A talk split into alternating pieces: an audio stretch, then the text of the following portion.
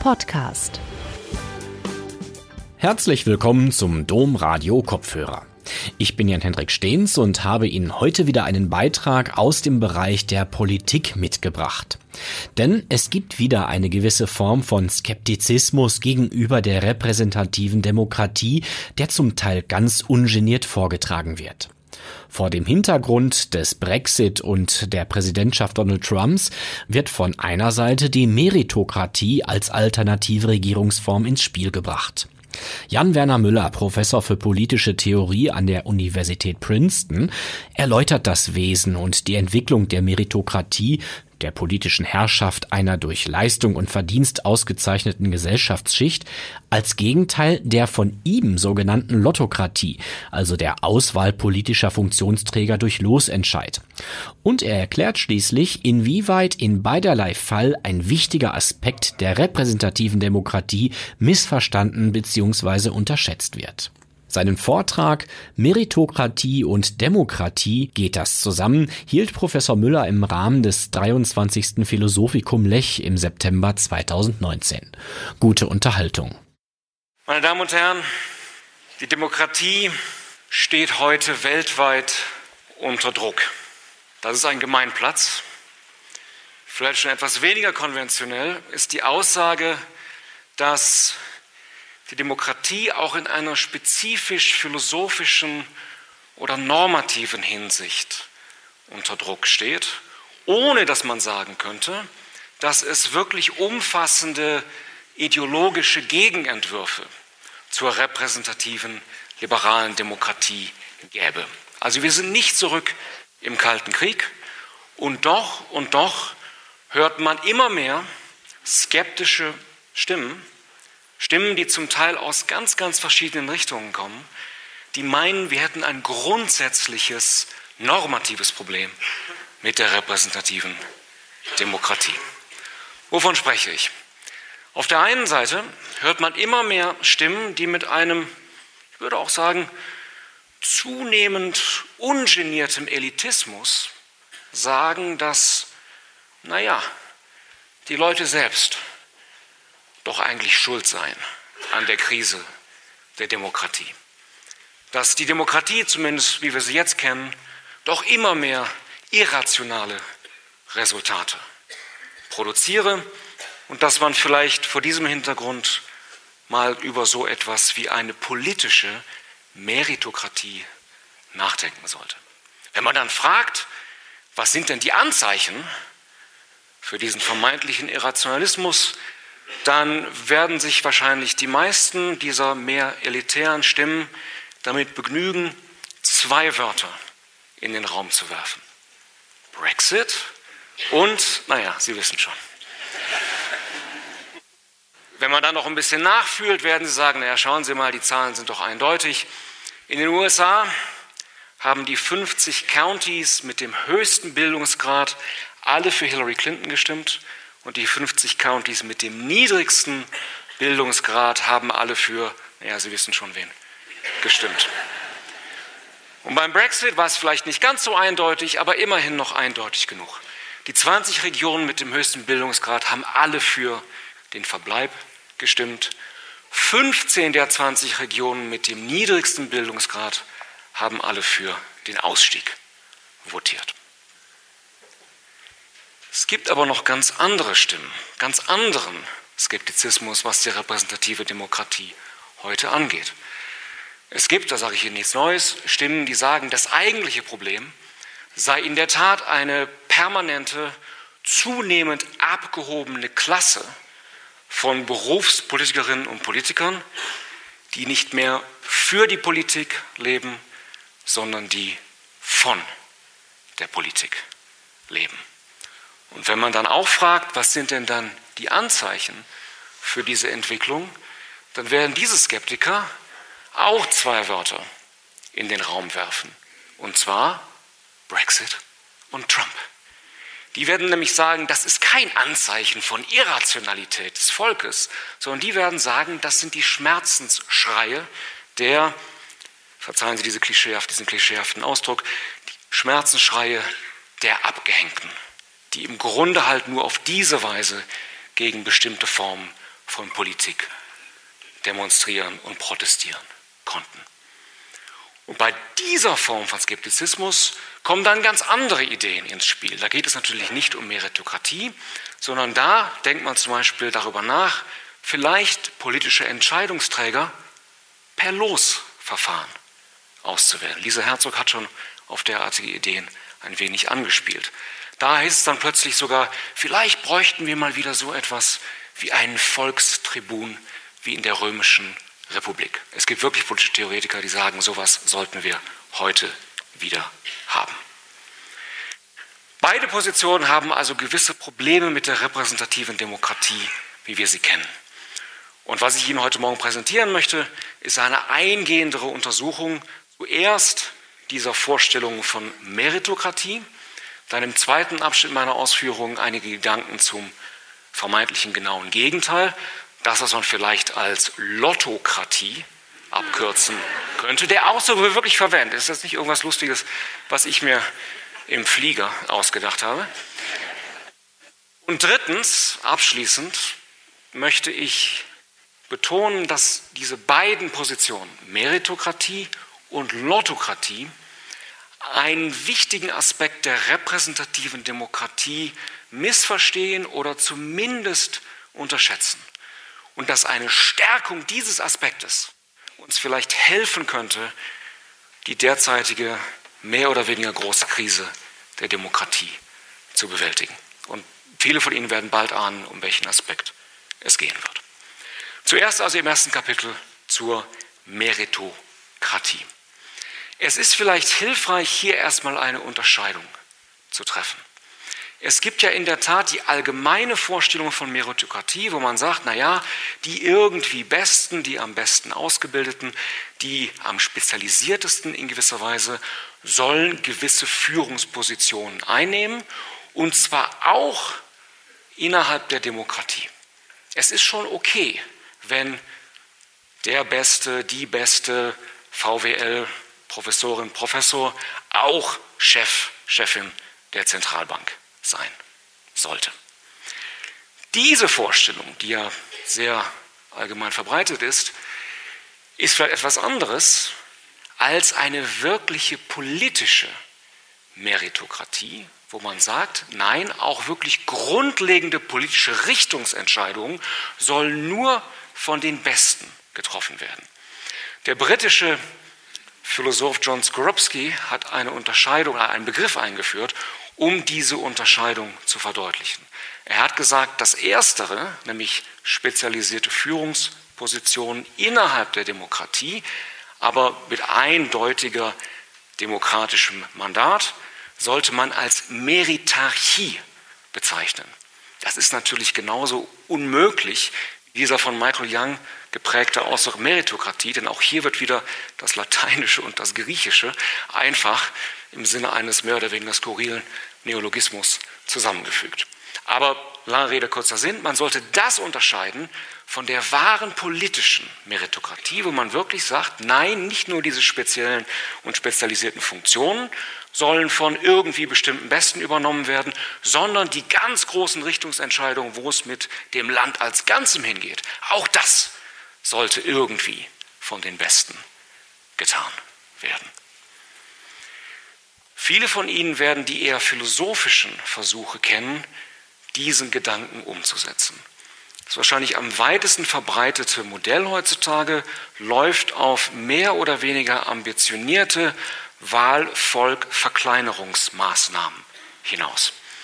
Soll heißen, man hört immer öfter die Idee, dass es ja irgendwie nicht sein könnte, dass man wirklich, um zu wählen, überhaupt keine Vorbedingungen außer halt ein gewisses Alter erfüllen muss. Das gibt es ja sonst nirgendwo. Welche anderen Ämter kann man einfach so bekleiden, nur wenn man halt 16, 18, 21, was auch immer ist. Und der abstimmende Bürger, die abstimmende Bürgerin nimmt ja in gewisser Weise auch ein Amt als Bürgerin und Bürger wahr.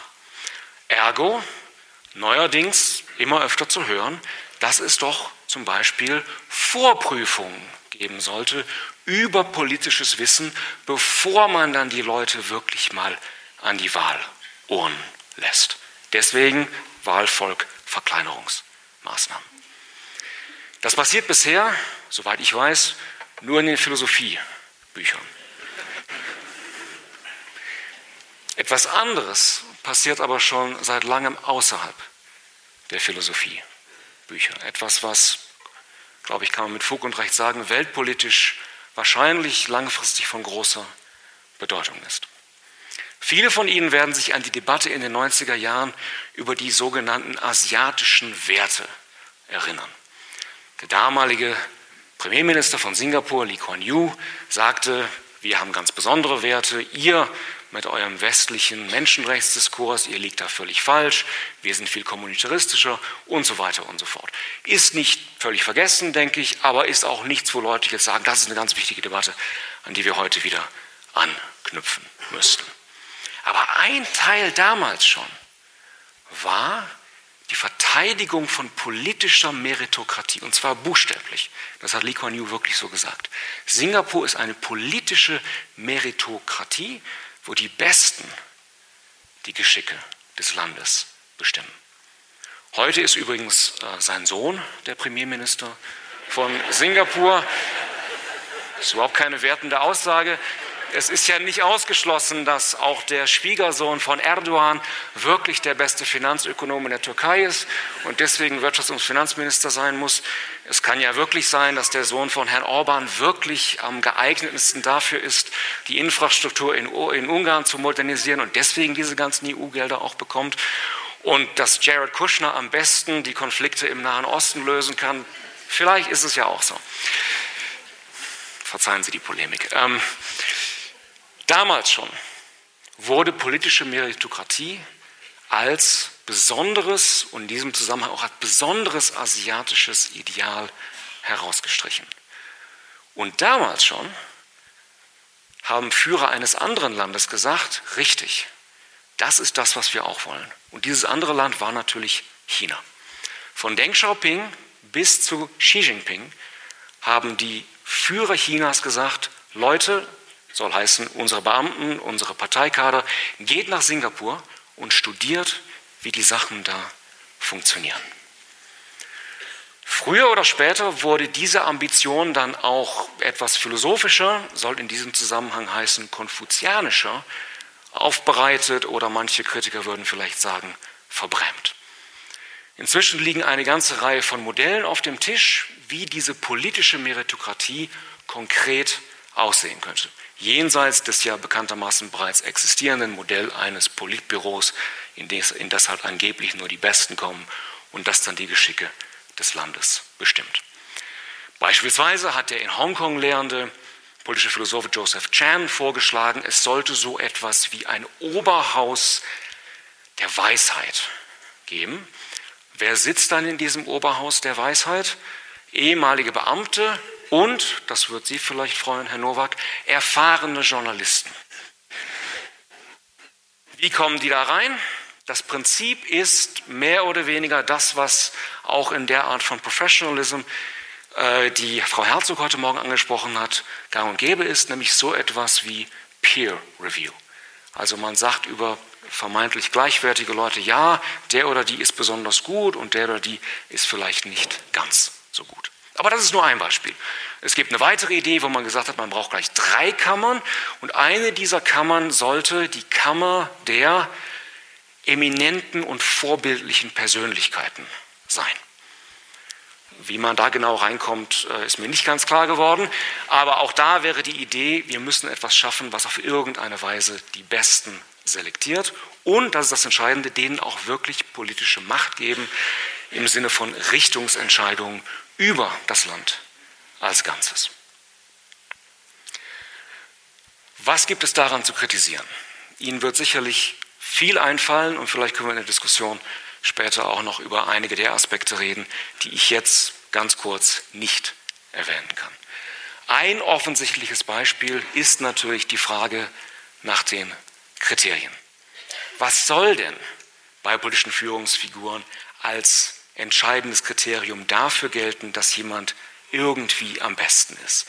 Na gut, Führungsstärke, okay, das hat uns schon Max Weber seit langem versucht nahezubringen. Natürlich kann man das beweisen im parlamentarischen Kampf, auch vielleicht im Kampf mit der Presse oder wem auch immer. Aber darüber hinaus wird es schon schwierig. Denn bekanntermaßen geht es ja bei politischen Richtungsentscheidungen immer auch um Entscheidungen über Werte. Und was es dann heißen soll, dass jemand da offensichtlich am besten ist oder nicht, wird schon sehr fragwürdig.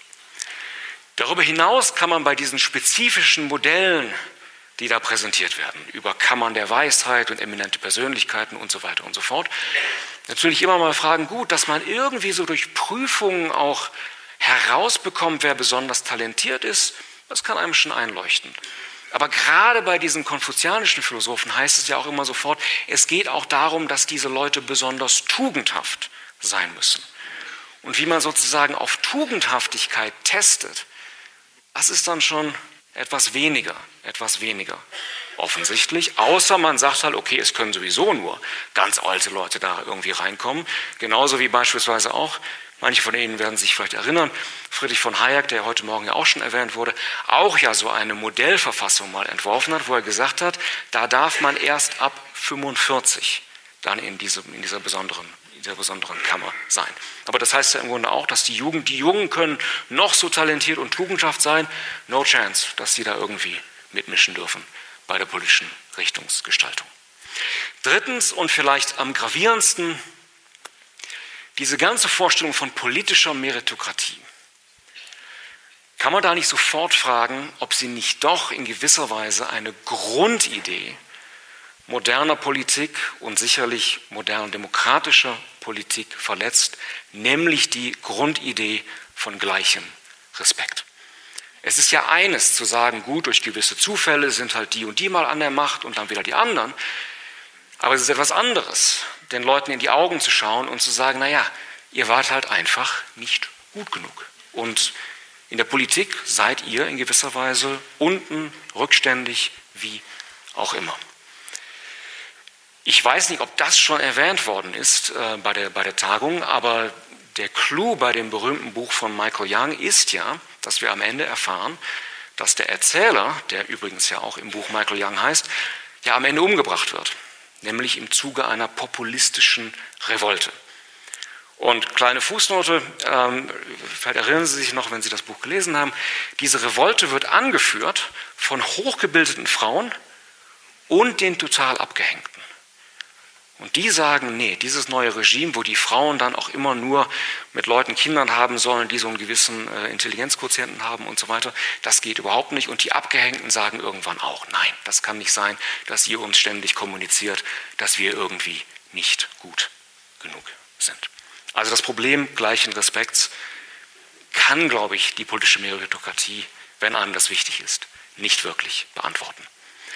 All das, was ich bisher gesagt habe, diese drei Aspekte, haben noch gar nichts zu tun mit dem, was wahrscheinlich viele Beobachter vermuten würden, ist am Ende immer die empirische Wirklichkeit von solchen meritokratischen Vorstellungen. Nämlich, dass sich in der Tat dann eine permanente Klasse etabliert, die halt nicht immer nur wirklich aus den Besten besteht, also dass es irgendwie korrupt wird, oder auch, dass man sozusagen, wenn man erstmal in einer Kategorie als vermeintlich der Beste, die Beste angekommen ist, diese Macht natürlich in gewisser Weise konvertiert, ummünzt in Macht in anderen Bereichen. Das ist ja auch das wieder nur als Fußnote, wenn ich darf, ja auch ein spezifisches Problem innerhalb von Demokratien, also ganz unabhängig jetzt von Vorstellungen von politischer Meritokratie, dass man sagt, wie kann es denn sein, dass beispielsweise, vielleicht kein völlig fiktives Beispiel, erfolgreiche Geschäftsleute eine gewisse Form von Reputation und Macht dann 1:1 umsetzen in politische Macht. Ihnen werden sicherlich einige Beispiele aus jüngster Zeit einfallen. All dies sind relativ konventionelle Kritikpunkte an Meritokratie im Allgemeinen und an politischer Meritokratie im Besonderen. Es gibt aber noch einen anderen Aspekt, der in diesen Diskussionen eher selten erwähnt wird und der für manche Leute auch etwas unangenehmer oder vielleicht gar schockierend ist. Ich rede von dem Argument, dass ja in gewisser Weise die repräsentative Demokratie, die auf Wahlen beruht, ohnehin schon ein meritokratisches oder vielleicht gar, wie einige Philosophen sagen würden, aristokratisches, im Originalsinne von die besten, Element immer mit dabei hat. Denn jede Wahl resultiert in einer Unterscheidung. Jede Wahl ist in gewisser Weise eine Form von Diskriminierung der Verlierer und jede Wahl generiert irgendeine Form von Distinktion. Dieser Aspekt wurde auch schon lange von politischen Protagonisten selber wahrgenommen und als etwas Positives beschrieben. 1813 gab es einen dann später berühmt gewordenen Briefwechsel zwischen den damals schon zwei ehemaligen Präsidenten der USA, Thomas Jefferson und John Adams. Jefferson sagte, das Tolle an dem System, was wir geschaffen haben mit unserer repräsentativen Demokratie, ist, dass es zur Auswahl einer, wie er sich ausdrückte, natürlichen Aristokratie führen würde. Dass es zwar vielleicht da auch mal Ausschläge gäbe, aber grosso modo würden die Leute schon immer die Besten auswählen. Und das würde eben nur dadurch funktionieren, dass es diesen Wahlmechanismus und die Repräsentation gäbe. Jefferson sagte auch explizit in diesem Brief an John Adams, es wird eine Trennung geben von Spreu und Weizen oder wie er sich etwas gebildeter ausdrückte, von Aristoi und Pseudo-Aristoi. Das war übrigens auch nur als eine weitere, das ist immer das Problem, wenn Sie Professoren anleihen, da kommen ja 1000 Fußnoten, aber nur eine weitere Fußnote noch, wenn ich darf. Das ursprüngliche System der Wahl in den USA, das System der Wahlmänner, das es ja heute auch noch gibt, das Electoral College, wurde ja eingeführt, bevor es überhaupt politische Parteien gab.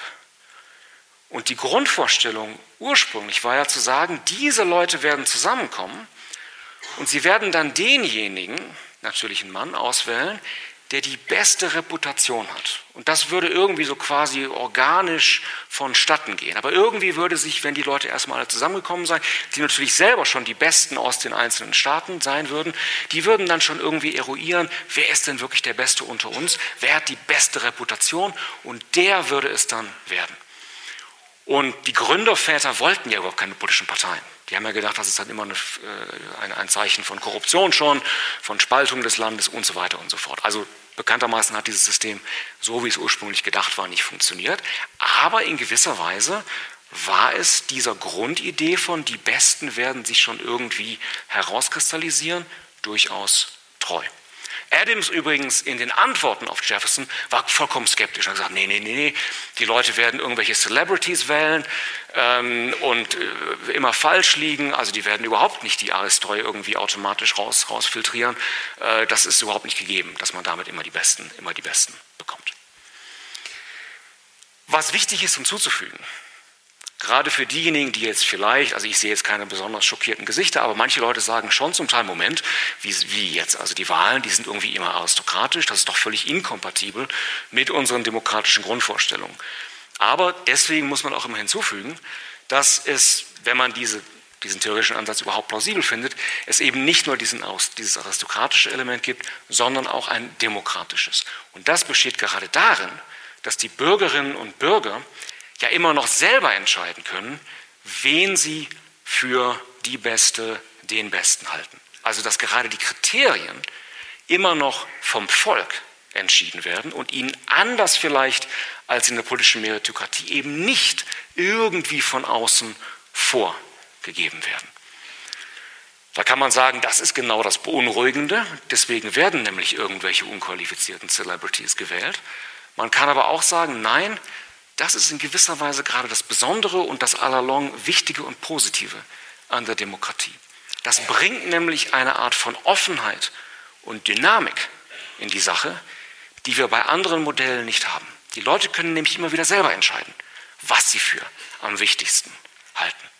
Und, weniger offensichtlich, es können auch immer wieder mögliche Kandidaten auftreten, die sagen, Leute, wir brauchen vielleicht völlig andere Kriterien. Oder noch spezifischer gesagt, ich mache euch ein Repräsentationsangebot und vielleicht entdeckt ihr dadurch Interessen, die ihr habt oder vielleicht sogar Identitäten, die ihr habt, die ihr vorher gar nicht wahrgenommen habt und die jetzt aber mal repräsentiert werden müssen. Das ist ein völlig offener Prozess. Keiner kann garantieren, dass das immer gut ausgeht. Aber es ermöglicht eine Art von Offenheit. Es ermöglicht im besten Falle auch beispielsweise bisher benachteiligten oder gar direkt unterdrückten Minderheiten plötzlich Vertreter zu finden, die sagen, Leute, ich verstehe endlich, worin eure Unterdrückung besteht und ich bin jemand, der jetzt ins Parlament einziehen möchte, um sich dieser Interessen und Identitäten anzunehmen. Es ist sehr schwer vorstellbar, wie so ein Repräsentationsprozess bei der politischen Meritokratie, die ja im Grunde ein statisches und in gewisser Weise auch geschlossenes Gebilde ist, wie sich das da in ähnlicher Weise abspielen könnte. Zweites Kapitel zur Lottokratie. Diejenigen, die sich verstärkt heute dafür einsetzen, sagen unter anderem, dass es doch per se schon ein Problem ist, dass wir es heute bei den Demokratien mit etwas zu tun haben, was von Kritikern zum Teil als Diploma-Democracies tituliert worden ist. Soll heißen, in den Volksvertretungen sitzen fast nur noch Leute mit Hochschulabschluss, nur noch mit ganz bestimmtem Karrierehintergrund. Es gibt kaum noch Arbeiterinnen und Arbeiter in den Volksvertretungen. Und es besteht dadurch schon mal ein unglaubliches Repräsentationsgefälle zwischen denjenigen, die vertreten, und denjenigen, die eigentlich vertreten werden sollten. Darüber hinaus, wie vorhin schon angedeutet, kommt natürlich dann auch immer die spezifische Kritik, dass man sagt, hier hat sich eine separate, abgehobene, permanente politische Klasse etabliert, die natürlich besonders verwundbar ist, was Lobbyismus angeht, die vielleicht in gewisser Weise ihre eigenen Interessen entwickelt. Sie alle kennen diese Art von Kritik sicherlich in- und auswendig. Das Rezept, die Lösung, um gegen diese fatale Entwicklung vorzugehen, besteht dann unter anderem darin zu sagen, wir sollten viel mehr auf Losverfahren vertrauen. Nicht völliger Zufall, denn wie ein Kollege, der sich mehr mit empirischen Fragen beschäftigt, mal gesagt hat, wenn Sie irgendwie 3 Millionen Mal so Losverfahren machen, dann ist die Wahrscheinlichkeit, dass Sie irgendwann eine Vertretung haben, die nur aus Neonazis besteht, so und so hoch. Also Sie müssen irgendwie da auch so gewisse Filter einbauen, damit diese durch Los ausgewählten Bürgerinnen und Bürger vielleicht aus bestimmten Schichten kommen und man nicht vielleicht das Problem einer totalen Einseitigkeit von solchen Akteuren wiederholt. Es hat, das wissen sicherlich viele von Ihnen, es hat solche Versuche schon gegeben, in British Columbia, in Kanada zum Beispiel. Die Verfassungsreferenden, die in Irland stattgefunden haben vor einigen Jahren, haben auch schon Bürger involviert, die zufällig ausgewählt wurden. Also es ist nicht völlig utopisch oder etwas, wo man sagt, das hat noch nie probiert worden, wir wissen gar nicht, wie wir sowas machen würden. Nein, das ist schon gemacht worden und auch hier liegen eine ganze Reihe von konkreten Vorschlägen auf dem Tisch. Die Extremversion ist wahrscheinlich zu sagen, wir sollten Wahlen ganz abschaffen, denn solche Vertreter der Autokratie würden sagen, die haben in der Tat ein zu starkes aristokratisches Element. Wir sollten nur noch einen Körper von Entscheidungsträgern haben, die wirklich alle per Los ausgewählt worden sind. Die Vertreter so einer Extremposition würden dann wahrscheinlich auch sagen, ein unmittelbarer Vorteil des Ganzen wäre, dass alles das, was wir heute als Lobbyismus und Lobbyarbeit können, so gut wie unmöglich würde. Denn es gibt ja dann keine permanenten Berufspolitikerinnen und Politiker mehr, die man ständig bearbeiten könnte, die man ständig beeinflussen könnte. Man wüsste ja nie, wer wird es denn werden. Und insofern wäre die Gefahr, dass man auf irgendeine illegitime Weise auf diese Körperschaft dann Einfluss nimmt, zumindest erstmal sehr viel geringer, als es heute bei Volksvertretungen vielleicht der Fall ist. Der übliche Einwand, aber dann haben wir doch sozusagen so eine Gruppe von Amateuren, die da am Werk dann ist, der begegnet man üblicherweise mit dem Argument, naja, die werden natürlich erstmal beraten von Expertinnen und Experten, denen wird erstmal alles gesagt über was auch immer, den Klimawandel, die Mobilität, was immer man für besonders dringende und entscheidungsrelevante Fragen hält. Was ist daran problematisch? Auch da wird wahrscheinlich vielen von Ihnen sofort allerlei einfallen, was man an diesem Modell nicht mögen kann. Sicherlich ein grundsätzlicher Einwand würde darin bestehen, dass man sagt, naja gut, Demokratie soll ja irgendwas zu tun haben mit Freiheit und Gleichheit. Und es stimmt natürlich, dass der Gleichheitsaspekt dadurch abgedeckt wird, dass man sagt, wir alle hätten dann die gleiche Chance, per Los ausgewählt zu werden. Aber natürlich hätten wir nicht mehr gleiche Partizipationschancen, wie wir sie heute haben. Wir können ja immer, wenn wir wollen, zur Wahl gehen. Das nimmt uns ja in gewisser Weise niemand weg. Aber in diesem Extrembeispiel zumindest würde uns das ja weggenommen. Und wenn man das wiederum ummünzt auf die Frage nach Freiheit, könnte man auch sagen, im Grunde wird, wenn dann sich so eine Körperschaft der per Los ausgewählten Entscheidungsträger erstmal konstituiert hat, dann würden alle anderen auch einer gewissen Freiheit beraubt. Wir alle anderen hätten ja dann erstmal, solange diese Versammlung dann tagt, nicht mehr viel zu sagen. Wichtiger aber noch scheint mir auch hier wieder der Aspekt der repräsentativen Dynamik an sich zu sein. Wenn man dieses zumindest Extremmodell umsetzte, würden ja in gewisser Weise wahrscheinlich auch politische Parteien verschwinden.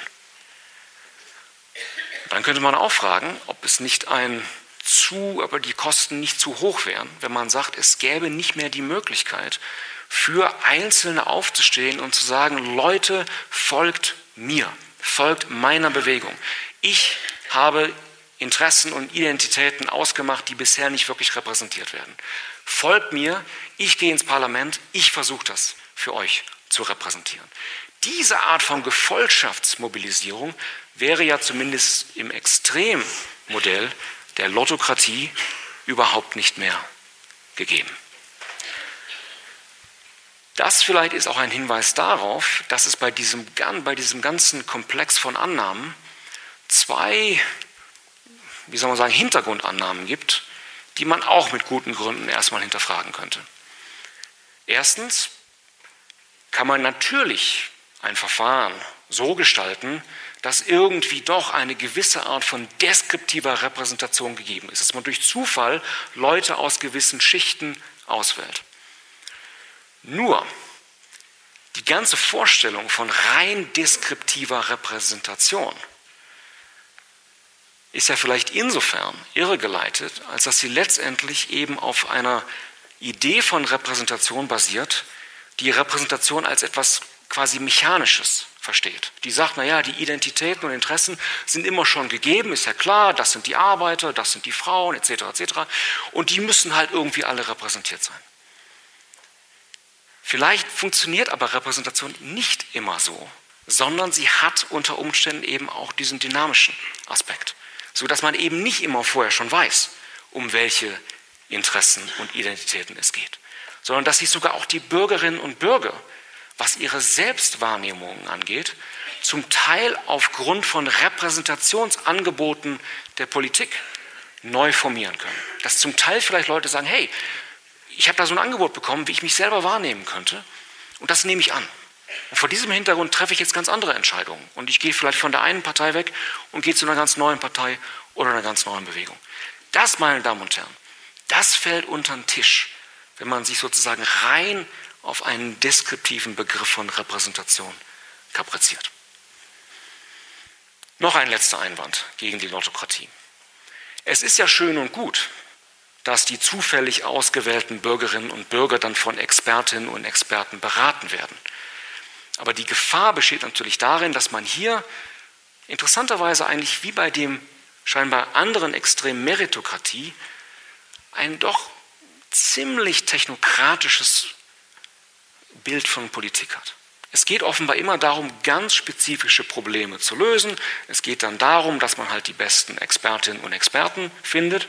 Übrigens, warum die dann nicht von den Lobbyleuten bearbeitet werden, wäre auch noch zu erklären. Aber unabhängig davon, es geht dann immer darum, ganz spezifische Probleme zu bearbeiten. Und da gibt es dann halt eine richtige oder beste Lösung.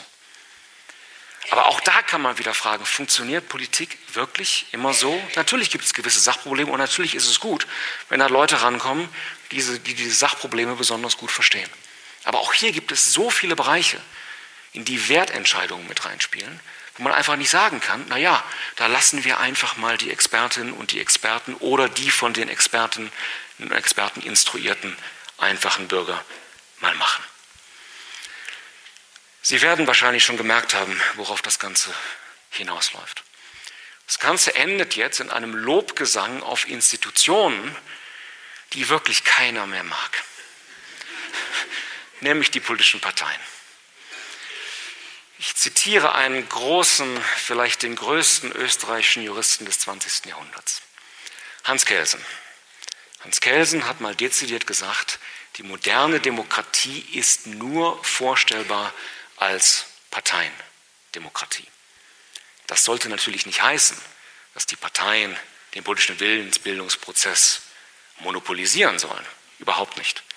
Aber wenn man die mal ganz wegdenkt, wenn man die mal ganz rausdenkt, dann, so meine These, fällt auch dieser dynamische, dieser offene Aspekt von Repräsentationsverhältnissen mit raus. Und das ist auch nicht ersetzbar durch Bewegungen, wobei man natürlich immer fragen kann, ob das, was heute als Bewegung bezeichnet wird, wirklich eine neue Bewegung ist oder vielleicht nur eine alte Partei mit naja, Sie wissen schon. Ich denke, es ist insofern vielleicht hilfreich, nochmal über Parteien nachzudenken, weil es uns auch wegführt von einer Tendenz, heutzutage politische Herausforderungen erstmal mit Hinblick auf bestimmte Personengruppen zu verhandeln. Wobei ich nicht sagen will, dass man das überhaupt nicht soll. Aber wenn wir sozusagen alle Herausforderungen immer sofort reduzieren auf, sind die Eliten jetzt korrupt und böse oder nicht, ist das Volk jetzt irrational oder nicht, dann ist das vielleicht zum Teil etwas zu personen- oder gruppenbezogen. Und man fragt eigentlich zu wenig, ob unsere Probleme nicht doch etwas mehr mit Institutionen zu tun haben und weniger damit, dass auf einmal viel mehr schlechte Charaktere unter den Eliten zu finden sind oder dass die Leute heute alle viel ungebildeter oder irrationaler oder was auch immer sein als früher. Wenn ich Sie nochmal für eine Sekunde zurückführen darf, zu diesen vermeintlich so offensichtlichen und schlagenden Beispielen Brexit und Trump. Was zeigen die eigentlich wirklich? Zeigen die nicht auch, dass es in beiden Fällen ein ganz spezifisches Versagen der Parteiendemokratie war, die uns zu diesen Ergebnissen geführt hat? Es war doch nicht wirklich so, als wären Millionen von Briten jeden Tag auf die Straße gegangen und hätten gesagt, wir müssen jetzt endlich dieses Referendum haben. Natürlich gab es genug, die so ihre Probleme mit der Europäischen Union hatten. Aber bei allen Umfragen war klar, das ist so ein Problem unter ferner Liefen. Heute bekanntlich nicht mehr. Aber vor Jahren schon. Und wir haben nur deswegen, Sie erinnern sich, diese Volksabstimmung bekommen, weil die britische konservative Partei letztendlich intern zu keiner kollektiv bindenden Entscheidung kommen konnte. Dass die das debattiert haben, dass es da interne Auseinandersetzungen gab, ist ja völlig legitim. Wir sind ja alle für innerparteiliche Demokratie. Aber offenbar gab es dann immer wieder Leute, die das nicht akzeptiert haben als Ergebnis. Und letztendlich war das Referendum ja so eine Art Verzweiflungstat schon der Elite, die gesagt hat, okay, jetzt werfen wir das dem Volk vor die Füße. Und die sollen das entscheiden und dann werden diese Hinterbänkler, diese euroskeptischen Hinterbänkler endlich mal den Mund halten. Was ohnehin schon sehr naiv war, denn Ähnliches gab es vorher schon. Manche werden sich vielleicht erinnern, John Major hat schon gesagt, put up or shut up, jetzt muss endlich Ruhe sein und ich werde euch jetzt ein Ultimatum stellen. Hat überhaupt nichts gebracht. Also vor dem Hintergrund der eigenen Erfahrung hätte einem schon klar sein sollen, dass selbst wenn es irgendwie völlig eindeutig ausgegangen wäre, damit das Problem nicht gelöst worden wäre. Ich will nur sagen, das hat sehr viel mehr mit Parteiendemokratie und mit einer spezifischen Partei zu tun gehabt, als jetzt mit dem so total irrationalen Volk. Und auch in den USA kann man ja vielleicht mit gutem Recht sagen, dass die Republikanische Partei auf eine ganz spezifische Weise versagt hat, indem sie im Grunde eine Art Outsourcing betrieben hat und gesagt hat, okay, diesen Entscheidungsprozess, wer der Kandidat oder die Kandidatin sein soll, die überlassen wir jetzt mal, wer ist da wohl am besten geeignet? Ja, das Privatfernsehen natürlich. Ja. Die sollen das jetzt mal sozusagen für uns veranstalten. Und dass die natürlich andere Kriterien und Ziele haben als eine politische Partei, ist relativ offensichtlich. Natürlich ist das, was ich Ihnen jetzt gesagt habe, auch radikal vereinfachend. Es wäre viel zu simpel zu sagen, es liegt jetzt nur an den Parteien. Aber das ist ein Aspekt, der relativ selten erwähnt wird und den man, glaube ich, nicht sieht, wenn man immer nur auf Individuen schaut und nicht auf die Institutionen, die vielleicht heute ein spezifisches Problem haben. Deswegen letztes kurzes Kapitel meiner Ausführungen. Mein Plädoyer wäre dafür, dass wir intensiver nachdenken über die, wenn Sie so wollen, vermittelnden Institutionen, die eigentlich seit dem 19. Jahrhundert als unabdingbar erachtet würden, um die repräsentative Demokratie funktionsfähig zu machen. Wovon rede ich? Ich rede von den professionellen Parteien und von, na klar, den professionellen Medien. Ich sage jetzt hier in diesem Zusammenhang nichts über Medien an sich. Vielleicht möchten einige von Ihnen das später ansprechen in der Diskussion. Ich beschränke mich erstmal auf Parteien und möchte einfach die Frage stellen, was wollen wir eigentlich idealerweise von denen? Dass sie diesen Idealen dann oftmals nicht gerecht werden, ist völlig klar.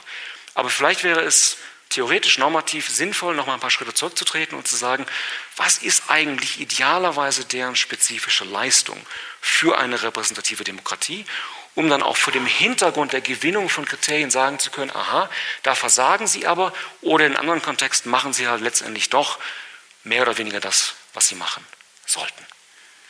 Dazu also einige kurze und relativ abstrakte Ideen. Eine Grundanforderung an vermittelnde Institutionen ist, dass sie politische Konflikte strukturieren. Und zwar auf eine solche Weise, dass sie vom politischen System bearbeitbar sind und auch so, dass die Gegner, die in dem Konflikt involviert sind, sich gegenseitig als letztendlich legitim anerkennen können. Mit anderen Worten, dass die Verlierer auch sagen können, gut, damit können wir auch leben, das Spiel geht weiter und nächstes Mal neues Spiel, neues Glück.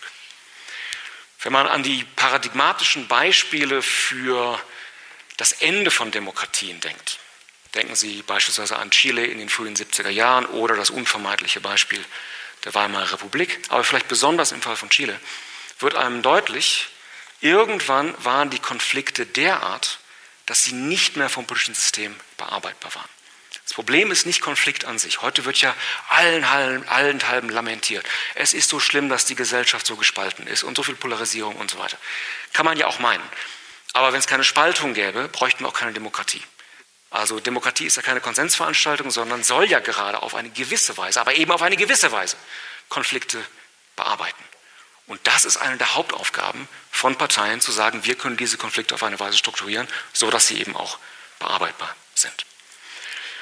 Zweitens, denke ich, sollte man sich von politischen Parteien auch wünschen, dass sie in der Tat ein gewisses Maß von internem Pluralismus haben. Es ist ja kein Zufall, dass sogar manche Verfassungen sagen, politische Parteien müssen intern demokratisch strukturiert sein. Wenn sie das nicht sind, ist das schon mal ein ganz schlechtes Zeichen, wahrscheinlich schon ein Hinweis darauf, dass solche Parteien generell nicht so ganz auf der Seite der Demokratie stehen, wie sie es vielleicht sollten. Natürlich kann man sagen, ja, das ist so eine typisch hoffnungslos naive Vorstellung.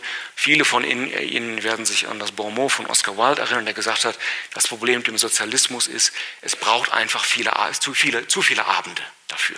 Soll heißen, wer will schon wirklich in solche endlosen Gremienveranstaltungen gehen und dann kommen alle möglichen Leute und sagen irgendwas und dann gibt es diese kleinen Fäden und Intrigen und so weiter und so fort. Alles richtig. Wenn Sie aber vielleicht auch der Meinung sind, dass ein spezifisches Problem unserer Tage darin besteht, dass manche politische Akteure ihren Gegnern die Legitimität absprechen, einen gewissen Pluralismus in der Gesellschaft nicht mehr akzeptieren, dann ist es vielleicht wieder besonders relevant zu sagen, naja, wenn man aber so ein bisschen an Pluralismus gewohnt ist, wenn man sagt, naja, wir in der Partei, wir haben ja ähnliche Prinzipien. Aber diese Prinzipien exekutieren sich ja nicht automatisch selber. Wir müssen ja immer wieder darüber reden, was wir jetzt konkret aufgrund dieser geteilten Prinzipien eigentlich machen sollen. Dann könnte man sagen, dass das die Bürgerinnen und Bürger so an einen gewissen Pluralismus auch gewöhnt. Also es klingt ein bisschen von oben herab, von wegen, die müssen erstmal in den Kindergarten des Pluralismus gehen. So ist es nicht gemeint. Aber dieser Aspekt, denke ich, ist wichtig. Und wenn man sich anschaut, dass es ja auch Parteien gibt, die wirklich null internen Pluralismus haben. Also Extrembeispiel, Gerd Wilders mit seiner Partei in Niederlande, da gibt es nur zwei Mitglieder, nämlich er und seine Stiftung. Und der einzelne Mitglied der Stiftung ist auch wieder nur er. Da ist dann per Definition nicht viel zu holen mit Pluralismus und Debatten und Auseinandersetzungen. Und das ist wahrscheinlich gesamtgesellschaftlich dann auch in gewisser Weise schädlich. Drittens, und das schließt nochmal an das Oscar Wilde-Bonmot an, in gewisser Weise strukturieren politische Parteien auch politische Zeit für uns, indem sie idealerweise interne Strukturen haben, sodass man sagen kann, ja, es gibt einen gewissen Rhythmus für kollektiv bindende Entscheidungen. Wenn dieser Mechanismus mal nicht funktioniert, auch da wieder das Beispiel der britischen Tories, oder alle machen so, was sie wollen, dann ist das wahrscheinlich auch gesamtgesellschaftlich ein möglicher Schaden. Wenn man das dann alles zusammennimmt, und auch das wird vielen von Ihnen wieder so wie eine typische fromme Hoffnung von Demokratietheoretikerinnen und Theoretikern klingen, könnte ja vielleicht so etwas herauskommen wie demokratische Deliberation. Man hat plurale Perspektiven, man hat Zeit, über die zu reden, man weiß auch, in welche Richtung es so allgemein gehen soll, denn man hat ja geteilte Prinzipien, aber gleichzeitig akzeptiert man, dass diese Prinzipien sich halt nicht automatisch selber implementieren, sondern dass man immer wieder darüber reden muss. Letzter Punkt in diesem Zusammenhang.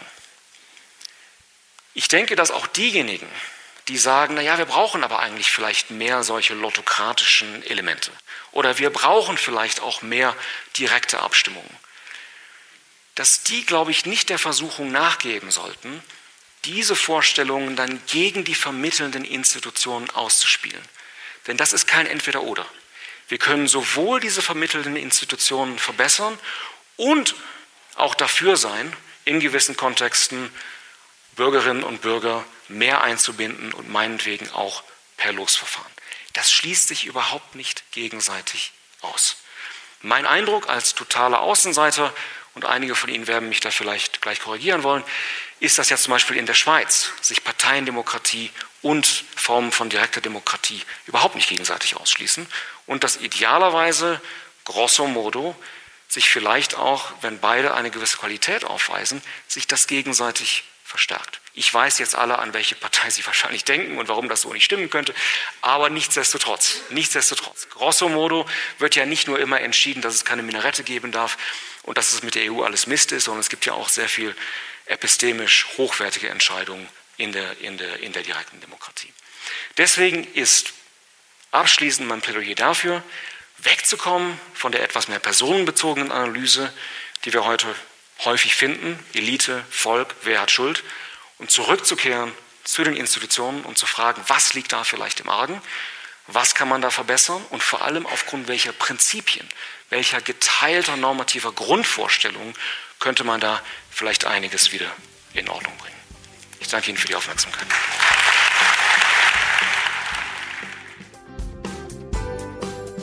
Domradio Kopfhörer. Weitere Informationen finden Sie auf domradio.de.